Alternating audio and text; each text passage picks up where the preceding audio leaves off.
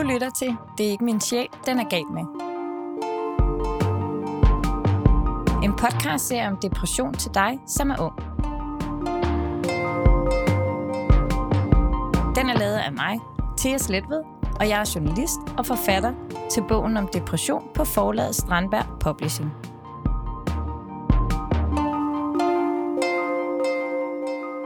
I dag skal du møde Carla. Hun er 20 år gammel, og hun har i fem år levet med en depression. Den startede ligesom med at komme sådan lidt snigende, hvor jeg bare godt kunne mærke, at sådan mit liv blev lidt mere dystert, end det ellers havde været. Og så eskalerede det ligesom stille og roligt. Den her podcastserie, den er især lavet til dig, der kan genkende de her følelser, og som måske selv kæmper med en depression.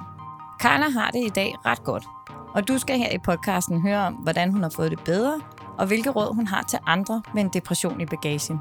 Vi begynder lige med at spole helt tilbage til da Carla hun var lille. Det var nemlig her, at hun første gang følte, at det ikke var godt nok bare at være sig selv. Og det var en følelse, der blev værre med årene, og som altså endte i en depression. Det hele begyndte ellers så godt. Jeg var sådan et solskinsbarn. Sådan et barn, der bare var sulten på hele livet. Og lige fra jeg blev født, grinede og grinede og grinede. Min far har altid sagt, at jeg grinede de første mange år af mit liv.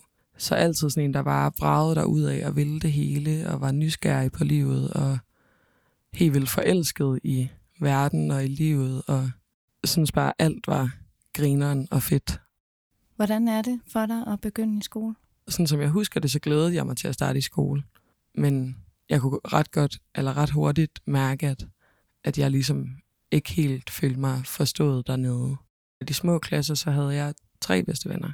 Øh, eller ikke bedste venner, men sådan nogle, dem jeg sådan følte, at jeg kunne lege med. Og det var to af drengene, og så en af mine veninder. Vi havde sådan en leg, der hed Psykopaterne, som var sådan en leg, hvor man bare skulle gøre nogle ting, vi bare synes var vanvittige. Og så var man en del af psykopaterne, hvis man kunne lave de der sindssyge ting. Øhm, og det var det, jeg synes var sjovest, fordi jeg havde ikke rigtig temperament til det der med at sidde inde øh, og filte, for eksempel, og sådan noget. Der oplevede jeg meget tidligt, at lærerne sådan fik lagt de lidt forkerte sådan, motiver ned over det, jeg gjorde, eller det, at jeg var anderledes, eller havde lyst til at lave nogle andre ting, end nogle af de andre, for eksempel piger i klassen, havde lyst til. Hvad, hvad er det, de siger til dig? Altså fra jeg var helt, altså startet i 0.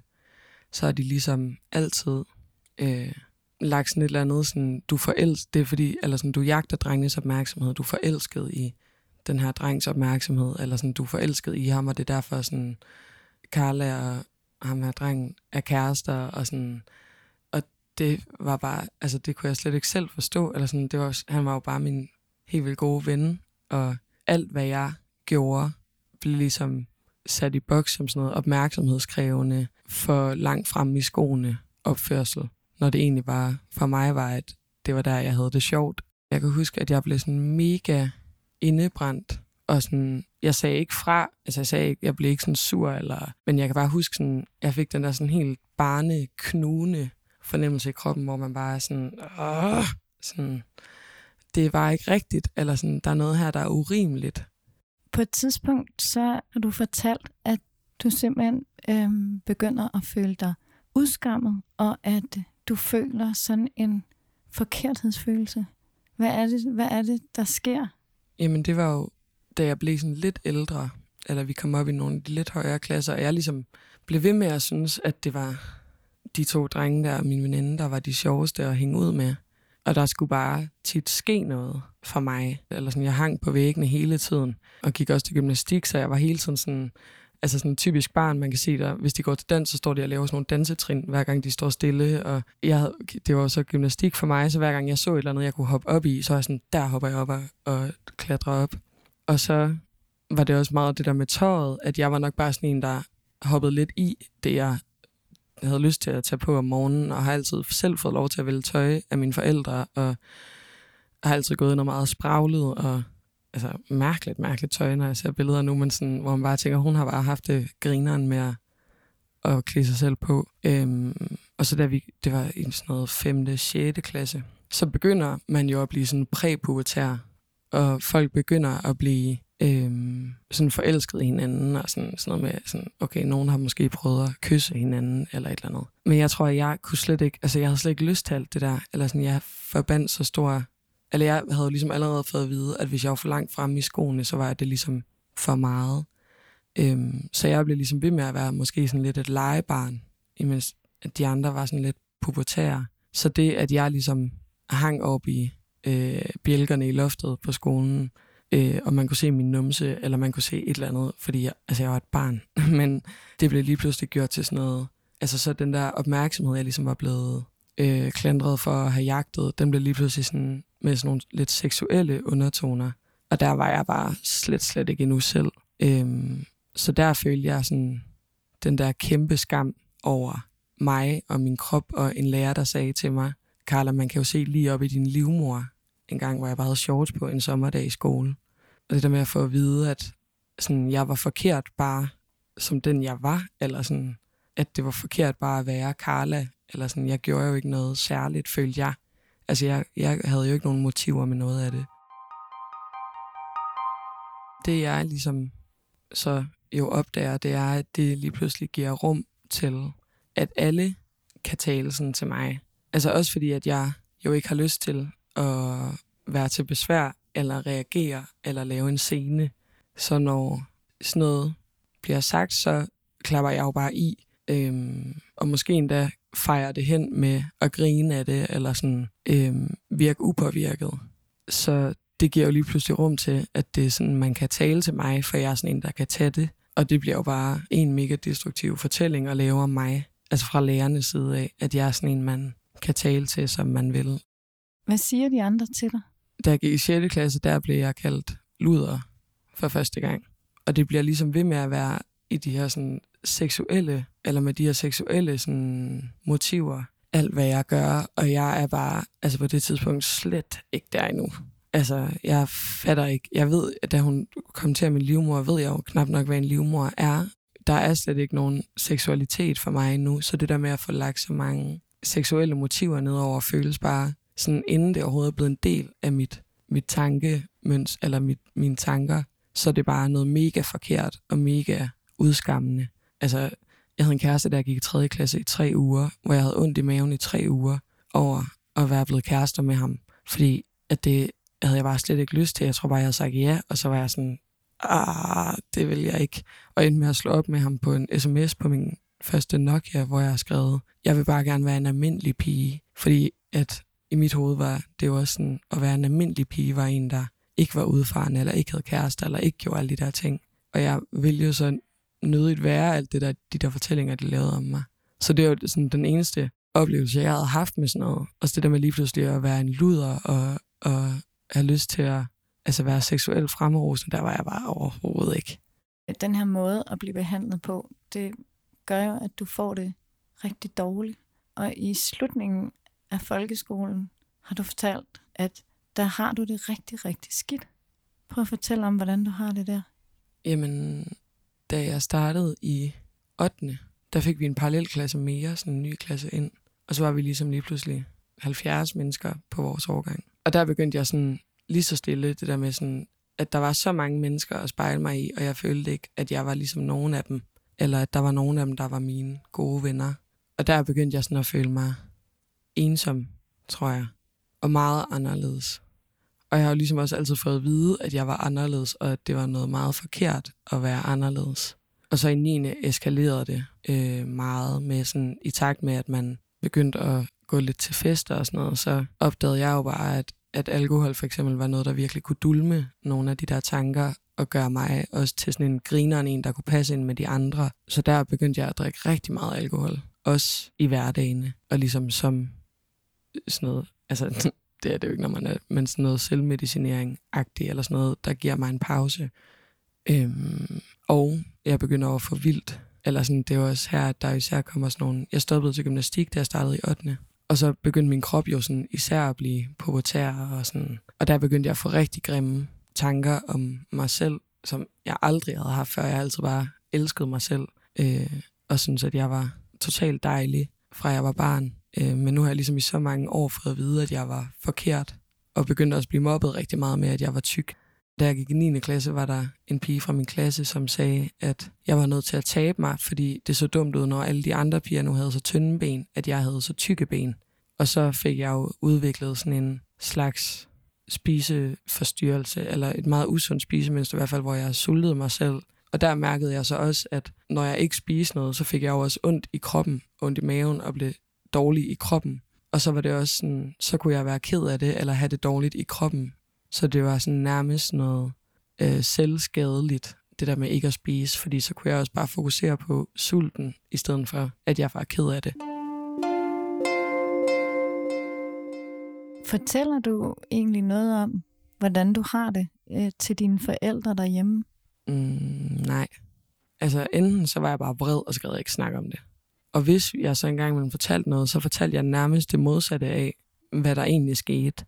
Altså hvis en dreng fra årgangen, som havde været en kæmpe idiot over for mig, når de så spurgte ind til ham, så fortalte jeg om ham, som om, at han var en helgen, eller sådan, og med de piger, der mobbede mig sindssygt meget, og sagde alle de der sindssyge ting fortalte jeg ligesom det helt modsatte, at de var mine vildt gode veninder, og at vi bare havde det for grineren. Og jeg tror ligesom bare, at jeg havde brug for helt at fjerne deres bekymringer. Og sådan, og jeg tror heller ikke, jeg kunne overskue og skulle til at sådan gøre noget ved alt det der. Nu var det bare, havde det stået på i så mange år, at jeg var sådan, hvis vi prikker hul på det her nu, så eksploderer det jo. Så det er bedre, hvis jeg bare holder det inde. Og mine forældre har altid været sådan nogen, der sagde, du kan røve en bank, og du kan slå 10 mennesker ihjel, og du kan blive øh, narkoman, og øh, øh, altså, du, kan, du kan mislykkes så meget, du overhovedet vil, og vi er jo stadigvæk dine forældre, og vi elsker dig stadigvæk. Og der er aldrig noget, der er så slemt, at man ikke kan komme hjem og snakke om det.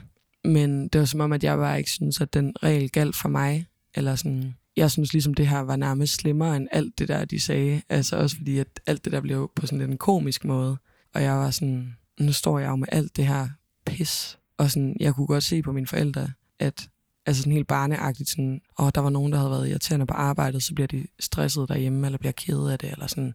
Og det havde jeg ikke lyst til. Altså jeg havde ikke lyst til at se mine forældre være kede af det, eller bekymret, eller stresset. Altså jeg kunne ligesom godt lide, når vi bare havde det godt. Hvordan har du det egentlig, når du tænker tilbage på din skoletid? Jeg føler mig nok meget svigtet af de voksne. og tænker tit sådan, at mit liv kunne have været meget anderledes hvis der ligesom var bare en voksen, der lige havde sat sig ned og snakket med mig om, hvordan jeg havde det, eller hvad det var, der skete inde i mit hoved, eller hvorfor jeg ikke kunne sidde stille, eller hvorfor jeg synes, det var kedeligt, eller ja, jeg er sådan helt forarvet tit, når jeg tænker tilbage. De har bare slet ikke gjort sig umage. Altså, de har ikke engang prøvet, de har ikke engang forsøgt. Jeg starter på efterskole øh, og oplever en helt anden sådan, forståelse af mig, og også af de andre elever. Altså, jeg er sådan en, folk synes er grineren lige pludselig, og sådan en, der bliver populær, eller sådan, øhm, og får mega hurtigt mange venner, og både pigevenner og drengevenner, øhm, og får sådan en kæreste, som starter med at være min bedste ven, og som jeg så bliver kærester med. Øhm, og på efterskolen, der er jeg bare rigtig. Altså, der er der bare ikke noget galt med altså der bliver der ligesom set alt det, jeg kan, og alt det, det at jeg måske er lidt anderledes, kan. Øhm, og så på efterskolen får jeg mit første angstanfald, fordi jeg tror, det er så overvældende for mig, at der lige pludselig er nogle voksne mennesker, der ser mig. Så nogle af alle de der traumer, kan man vel nærmest godt kalde dem, fra folkeskolen, begynder ligesom sådan at dukke op.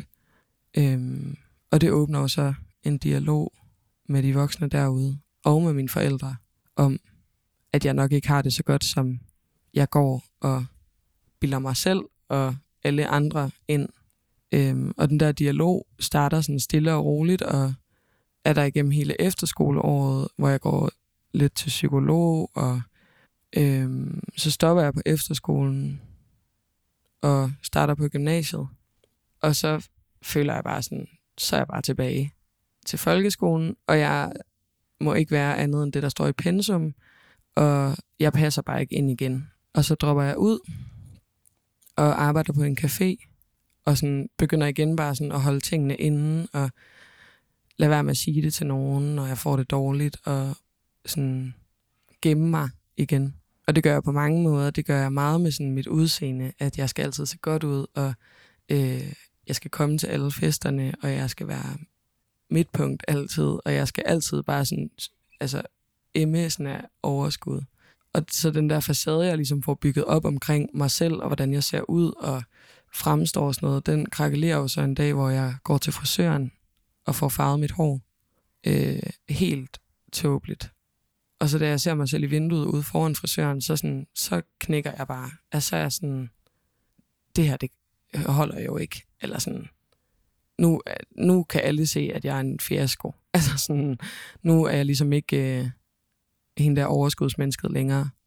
Så kommer jeg hjem til min far, og så går jeg ud på badeværelset, og så sætter jeg mig ned på gulvet, tager mine hænder op for øjnene, og siger, jeg, jeg åbner ikke øjnene en gang til i den her verden, før der sker et eller andet. Og hvis jeg ikke selv slukker for Carla nu, så er der nogen andre, der gør det. Eller sådan, så slukker min krop simpelthen selv, for jeg kan ikke gå en dag mere og holde den her facade, eller lavet som om jeg har det okay. Fordi jeg jo bare havde det så elendigt. Og så blev jeg kørt på akutmodtagelsen på psykiatrisk skadestue i Aarhus. Og fik ligesom at vide, at de kunne observere mig, men de kunne ikke behandle mig. For jeg var 17, så jeg var hverken barn eller voksen. Øhm, og derude havde jeg bare ikke lyst til at ligge og bare blive observeret. Så min mor sygemeldte sig med mig i 14 dage, øh, hvor vi lå derhjemme. Og så kom jeg til psykiater, privat psykiater, og fik stillet depressionsdiagnosen. Og snakkede med ham om, at den jo nok har været der, siden jeg var 15. Og at jeg skulle på medicin. Fordi at den allerede havde gjort skade på min hjerne, og den skulle ikke have lov til at gøre mere skade. Da jeg startede på medicin, så gik der jo ikke ret lang tid, så fik jeg det meget bedre, eller sådan markant meget bedre. Og så tror jeg ligesom, så vil jeg bare gerne rejse mig igen. Altså så vil jeg bare gerne tilbage og i gang. Så jeg øh, altså, startede bare motoren og kørte 180 km i timen igen. Og det gjorde jeg så i halvandet år, hvor jeg nåede at gå på HF og bare brage ud af som 18-årig og gå mega meget i byen og bare være sådan, ja ja, men det, det, de der problemer, ja, dem har pillerne jo fjernet. Og så efter halvandet år eller et år nogle måneder, så knækkede jeg igen. Altså så kunne min krop, altså så min krop sådan, hey hey, makker. det er altså ikke ordnet med to uger i sengen og så nogle piller. Der er bare kun sort. Jeg overgår ikke stå op. Jeg overgår ikke andet end at ligge og se fjernsyn. Og sådan slukke min hjerne. Så sådan, når jeg kigger tilbage nu, sådan på de der 10 måneder, så kan jeg ikke nærmest ikke huske andet, end bare at ligge i min seng på ryggen, og så have sådan hovedet til siden og kigge hen på vores fjernsyn, og så bare ligge og sådan, altså, jeg kan ikke engang, altså, du ved, sådan, jeg kan selvfølgelig ikke huske, hvad jeg har set, men sådan, jeg føler heller ikke, at jeg så noget. Jeg føler bare, sådan, jeg lå og zonede ud. Og jeg stod jo ikke op, altså, det var da jeg sov også. Og sådan, så jeg lå der jo bare i timerne straight. jeg havde det ligesom bare så dårligt og så sort, at jeg var sådan, jeg føler, at jeg har prøvet alt. Jeg føler, at jeg har gjort alt for, at det bliver bedre, og det er ikke blevet bedre. Så det eneste, der er tilbage, må være døden. øhm, og de tanker kunne jeg lægge med tit, og være sådan, hvor gad jeg godt, at der er nogen, der slukkede i dag. Men jeg havde ligesom ikke selv lyst til at gøre det overhovedet. Og jeg lå altid og tænke på sådan, ja, at en eller anden dag skulle det nok blive bedre, men jeg kunne simpelthen ikke se, hvordan det skulle. Altså, jeg kunne, der var ikke mere, jeg selv kunne gøre, følte jeg. Jeg var sådan, nu skal der komme en eller anden og løfte mig op og ordne det for mig. For jeg, der er ikke, jeg, har, jeg kan ikke gøre noget selv mere. Så jeg følte mig bare sådan som en sådan sletten grøntsag, der bare lå og ventede på, at der var nogen, der lige kom og hjalp mig lidt til at blive noget bedre. Hvad siger dine venner til, da du lige pludselig ligger derhjemme i sengen i 10 måneder? Jeg har sådan en lille venindegruppe fra efterskolen, som ligesom har været med hele vejen igennem. Og øhm, især en af dem, som er meget med altid, og stadigvæk er det nu også hver eneste dag. Og jeg tror på en eller anden måde måske, at de blev sådan, eller at det gav lige pludselig rum til at forstå, hvorfor at jeg havde været så mærkelig. Altså, de har jo ligesom, de har jo også været bekymrede, de har kunne se sådan, der er sådan noget her, der ikke er helt godt, Karla. Og jeg er blevet ved med at sige sådan, nej, nej, nej, nej, og det, det er død, død, død, død, død. Nu kommer vi videre, agtigt. Så jeg tror, da jeg var sygemeldt, så er det som om sådan, at der har de måske også været sådan, okay, nu indser hun det også. Hvordan havde du det så med at få diagnosen depression? Jeg havde det både sådan, det er ikke nok til at forklare, hvorfor at mit hoved er så lort. Men jeg havde ligesom hele tiden været sådan, i alle de psykiatriske udredningsforløb, jeg også har været ude på psykiatrisk hospital og psykologer og sådan noget, der havde jeg ligesom været sådan, det er det. Altså sådan, det ved jeg bare. Jeg er bunden ulykkelig. Og det går ikke bare over. Eller sådan, jeg har ikke bare teenage-problemer. Så jeg tror, jeg var vildt lettet faktisk, da jeg fik diagnosen. Altså jeg var sådan, tak, nu er der nogen, der ligesom fatter alvoren af, hvordan jeg har det. Så ligger du 10 måneder hjemme hos dine forældre. Hvad sker der så? Jeg begynder måske, hvilket er et meget sundt tegn jo, at kede mig lidt. Klart, når jeg, altså hvis jeg, det var mig nu, så havde jeg kedet mig tidligere, men jeg begynder at være sådan, hmm, sådan, nu kunne jeg godt tænke mig, at der skete et eller andet andet. Og så begynder jeg sådan lidt at sådan snakke med mine veninder, ikke med mine forældre endnu, men sådan lidt med mine veninder, sådan, ah, det kunne også være nice at flytte til København, og sådan, de, bliver, de skulle også, altså det var lige til, de skulle blive studenter, og sådan, det kunne også være grineren at flytte til København og sådan noget. Og så lige så der bare en af min lillebrors veninder, som jeg også havde snakket med, som var sådan, Nå, men i den øh, opgang, hvor jeg bor på Nørrebro, der er der en lejlighed til leje nede i bunden, som du kan lege fra 1. maj, og jeg tror, det var sådan februar eller marts der. Og så var jeg sådan, nå, okay, fuck. Øh, og så sagde jeg bare ja, og fik min veninde der, hende som jeg er meget tæt med, øh, med på ideen. og så var vi sådan, fuck det, det gør vi. Hvad har det betydet for dig at komme væk fra Aarhus og fra der, hvor alt det her mørke, sorte ligesom har været sket for dig? Mm, jeg tror, det der sceneskift gjorde, eller har gjort, at jeg ligesom har kunne få en masse af de ting, der er sket igennem mit liv, eller de første 20 år af det, i perspektiv. At jeg ligesom ikke var omringet af alle de der spøgelser fra fortiden, men at de var på afstand, og jeg kunne mærke sådan, ah, her kan jeg trække vejret og starte på en frisk, og folk ved ikke, hvem jeg er, og folk kender ikke min historie, og jeg ved ikke, hvem folk er, og jeg kender ikke deres historier. Og jeg kan ligesom bare få lov til at møde nogen og sige, hej, jeg hedder Carla, og jeg kan godt lide at bade om sommeren. Eller sådan, jeg kunne bare selv få lov til at fortælle, hvad jeg havde lyst til. Og det tror jeg, det der sceneskift har bare gjort, at jeg ikke er så tynget af alt det, der er sket for mig, men mere sådan kan være vred på, eller være sådan, det er sket, og nu har jeg rykket mig også fysisk videre, og nu skal det ikke have lov til at være en, altså påvirke mig så meget mere. Og så, ja, tror jeg bare, det har været vildt godt for mig at komme ud af de der rammer, jeg havde, jeg var i i Aarhus, og sådan lave en ny fortælling om mig selv, om at jeg ikke er en fiasko, der ikke kunne finde ud af at gå på gymnasiet, og var dårlig i skolen, og var opmærksomhedskrævende, og nej, nej, nej, nej. Og bare være sådan, lave en ny fortælling, hvor at jeg godt, altså, hvor jeg kan, hvad jeg vil, og hvor jeg ikke er en fiasko, bare fordi mit liv blev anderledes, end jeg havde forestillet mig. Når du taler om det her med, øhm, hvordan du havde forestillet dig dit liv, så taler du også meget om din familie, som jo du beskriver meget kærligt, og det er en varm og det er en god familie. Men alligevel så er der noget med dine forventninger til, hvad de forventer af dig. Hvad er det? Jamen, jeg tror, at jeg fortæller mig selv, eller hele mit liv har fortalt mig selv, at, at de nok forventer af mig, at jeg skal tage en uddannelse og på universitetet og få gode karakterer og være glad og finde en kæreste og få børn og være en god mor og have de rigtige værdier og de rigtige holdninger.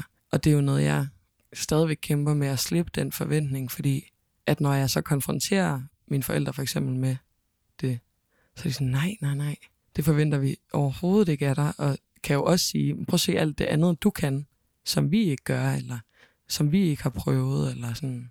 Men det er mig selv, der skal slippe forventning om, at de forventer det af mig. Nu bor du i København, og, øh, og du siger, at du er rigtig glad for dit liv. Hvordan er dit liv i dag? Jamen, mit liv er egentlig øh, sådan ret øh, simpelt. eller øh, Jeg arbejder i den SFO'en der, hvor jeg jo først møder om, altså sen formiddag, og så er jeg til sen eftermiddag. Øh, og er sammen med de der 0. klasser. Og om formiddagen står jeg op og tuller rundt derhjemme, og så tager jeg på arbejde, og så kommer jeg hjem og laver noget aftensmad, og ligger og slapper af, fordi jeg er helt drænet til, når jeg har på arbejde. Eller også så er jeg sammen med en veninde. Og i min weekend, der hænger jeg bare ud med mine venner, øhm, og har fået sådan en rigtig god lille kerne af gode venner. Jeg tror bare, jeg hygger mig bare. jeg tror tit, når, eller der er sådan flere spørgsmål sådan, hvad laver du så sådan? Så kan jeg sige, hvad jeg arbejder med, men ellers så tror jeg bare sådan, jeg nyder bare at have det godt. Altså jeg nyder bare at kunne gå og bare sådan hygge mig med mig selv og med mit liv og med mine venner. Og sådan også give mig selv lov til at tage mig god tid til bare at nyde sådan, ej, men det er sådan her, det måske føles faktisk at have det godt. Øhm, så jeg stresser ikke vildt meget over at skulle videre lige nu. Det at arbejde i en SFO som pædagogmedhjælper, og du har ikke en uddannelse endnu, er det, hvad, er, er det, hvad du har gået rundt og tænkt, at, at det var her, du ville være nu på det her tidspunkt? Nej, jeg tror, det jeg nok havde troet var, at jeg var i gang med mit sabbatår. Det første af to, øh, før jeg skulle videre på uni. Fordi det er for stræbeagtigt kun at tage et, men det er også for slæskagtigt kun at tage tre. Det var sådan meget sådan, mit hoved fungerede, inden jeg blev syg. Og så kunne det sagtens have været, at jeg havde arbejdet som pædagog med hjælper, men jeg havde i hvert fald en gymnasiel uddannelse i rygsækken og var på vej mod universitetet. Øhm, men det var jo ikke mig. Altså, det var ikke det, jeg skulle. Så nej, det er slet ikke det, jeg forventede, men nu er det jo meget bedre, end det, jeg havde forventet for den, jeg er i dag. Hvorfor er det, hvorfor er det bedre i dag? Fordi at jeg er et sted, der kan rumme sådan en som mig.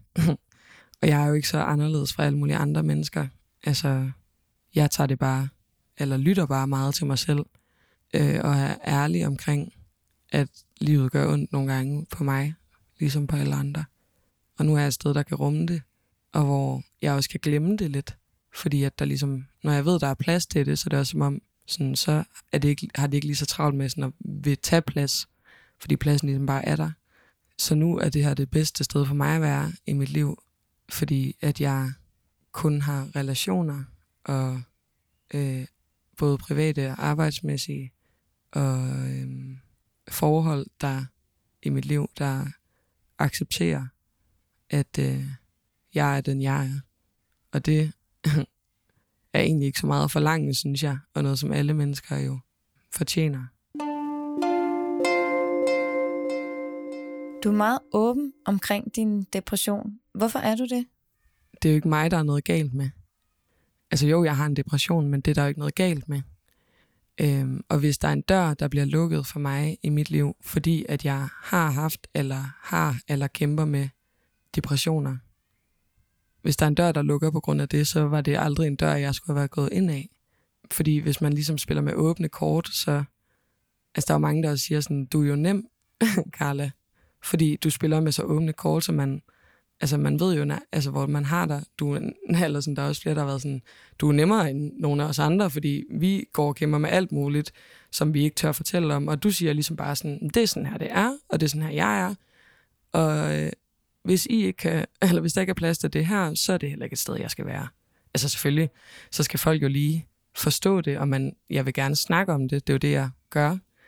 Men hvis folk er sådan, går kontra, så, altså, er det, så er det ikke mig, der er noget galt med, så er det dem, der er noget galt med. Fordi det her er helt naturligt og meget menneskeligt. Er du rask i dag, Karla? Mm, nej, Altså, jeg tager jo stadigvæk medicin og har stadigvæk depressionsdiagnosen. Men det der er rask, altså, det har jeg det også lidt mærkeligt med. Fordi jeg er jo mig selv, og jeg har det godt. Og så en eller anden dag kan det være, at diagnosen forsvinder, og det kan også være, at den ikke gør. Det kan være, at jeg skal trappe ud, eller jeg skal jo prøve at trappe ud på et tidspunkt, det skal man. Øh, det kan være, at jeg ikke skal være på medicin, det kan også være, at jeg skal, men altså, jeg er jo Carla med eller uden min depression. Så jeg jagter ikke så meget den der raskmelding. Altså, og jeg bliver ikke ked af det, hvis den ikke kommer. Og jeg har heller ikke brug for, altså, jeg, jeg føler det meget sjældent, at jeg egentlig taler om min diagnose. Jeg taler mere om alle følelserne omkring det. Altså diagnosen fylder ikke så meget. Har du gjort noget særligt for ligesom at komme til den her accept af, at dit liv ikke blev, som du selv og andre havde forventet? Det, jeg gjorde for det, var nok bare at begynde at snakke om, hvordan jeg havde det, og starte dialoger med, med mine relationer eller folk omkring mig, om hvordan jeg havde det, om hvordan de havde det, og prøve at altså sådan, bløde op i det der med, at når man møder nogen, så siger man, hvad laver du? Hvad læser du? Hvad vil du gerne? Hvad, hvor er du? Hvor arbejder du? Men være sådan, hej, hvem er du? Hvad hedder du? Har, hvordan har du det? øh, og prøve at skabe et sprog for alt det, der ikke handler om uddannelse og arbejde og samfundsforventninger. Bliver du nogle gange ked af det alligevel? Ja, jeg bliver tit ked af det. Lige for nylig blev jeg ked af det, fordi at min veninde sagde, at hun havde søgt ind på universitetet. Og så kunne jeg mærke den der lille trold nede i mig, der sad og sagde, haha, hvis du skal søge ind på det sociologi, som hun søger ind på, så skal du først lige igennem en HF, og du er ikke lige så langt. Og mig, mig, mig, mig. Men så siger jeg det højt til dem, sådan, åh, oh, nu kan jeg mærke, at jeg begynder at slå mig selv i hovedet over, at jeg ikke kan det. Og så var de sådan, det kan du godt. Det kan være, der er lidt længere vej, men du kan jo godt, og du skal ikke. Altså, hvorfor vil du det? Så er jeg sådan, ja, det vil jeg jo egentlig heller ikke. Nej, og sådan, altså, der hvor du er i dit hoved, der er jo længere vej for os, eller der er nogle ting, vi ikke forstår, nogle ting, vi ikke kan, som du kan. Hvad er det, du synes, at, øh, at du kan, som, som de ikke kan? Det er ikke, fordi jeg sådan føler mig bedre end dem, men jeg har jo bare skulle se livet i øjnene meget, meget tidligt, og skulle forholde mig til, om livet var værd at leve, eller om jeg var på vej i den rigtige retning meget tidligt. Så nogle gange er jeg da ret langt sådan modningsmæssigt i forhold til mine jævnaldrende. Jeg føler mig bedre rustet til, når livet gør nas, fordi at jeg har prøvet, at det gør mega nas. Så når det engang imellem gør lidt nas, så føler jeg, at jeg er bedre til, eller ikke bedre, men jeg er godt rustet til at sådan takle det på en anden måde, end man måske er, hvis man ikke har prøvet, at noget gør nas før. Hvad ville du ønske, at du havde vidst noget før? Hvad kunne have gjort en forskel for dig at vide? At depressioner kan se meget forskellige ud. Altså at en depression ikke bare er, at man lægger sig ned og tuder, eller sidder over i hjørnet. Altså det er jo helt okay, hvis det er sådan, man har det. Men at det ikke kun er sådan en depression kan se ud. Altså at en depression også kan være en festabe og en brager og en, der taler med store armbevægelser og fylder det hele og virker mega glad udad til. Men at man godt kan have rigtig ondt indeni, og at det ikke er en fiasko at få en depression. Hvis du ligesom skulle give øh, et råd til dit yngre Carla, jeg, eller til andre, der ligesom har fået krøllet livet sammen af depression, hvad vil det være i forhold til at lande godt bagefter? Mm. Øh, træk vejret dybt ned i maven. Udrust dig med tålmodighed, selvom det er fucking svært. Jeg er det mest utålmodige menneske i verden. Og man må godt forlange omsorg og tålmodighed af andre mennesker. Altså man må gerne bede om, at nogen holder om en, eller at ens forældre tager en dag fri, eller ens veninde pikker og lige holder om en. Altså man må gerne bede om omsorg, og at der er ikke noget galt med dig. Du er blevet ramt af en depression, og det er frygteligt. Men der er ikke noget galt med dig. Altså, du er stadigvæk dig, selvom du har din depression. Så tag det seriøst og forlang noget af andre mennesker, selvom det også er pisse svært. Hvad er det bedste, du ligesom synes, du har gjort for at få det bedre? At tale om det. Øh, ja, sådan at pakke, pakke sig selv ind i et blødt tæppe af gode relationer, og være god ved sig selv, og lade være med at slå sig selv i hovedet over alle mulige ligegyldige ting. Altså, når man ligger og har det røv dårligt, så lad være med at tænke, at det er nu, du skal starte på en slankekur, eller nu, du skal gro dit hår langt, eller klippe dit hår kort, eller øh, få læst 40.000 bøger. Altså sådan, have hjerterum for dig selv. Karla, når du tænker på din fremtid, ikke som du havde tænkt, den skulle blive, men som du håber, den bliver, hvad drømmer du om?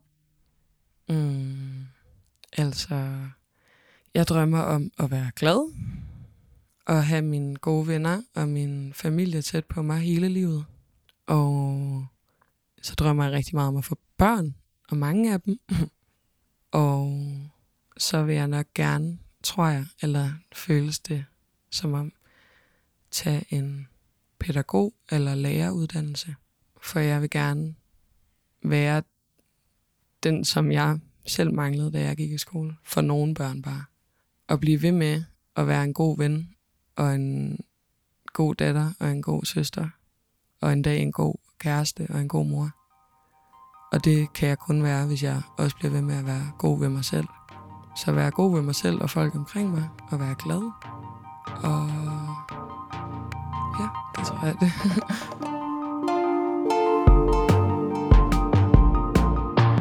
Det her, det var Det er ikke min sjæl, den er gal med. I podcastserien kan du lytte til flere unge fortælle, hvordan de er kommet igennem depression. Du finder podcasten på strandbergpublishing.dk og der, hvor du normalt finder dine podcast.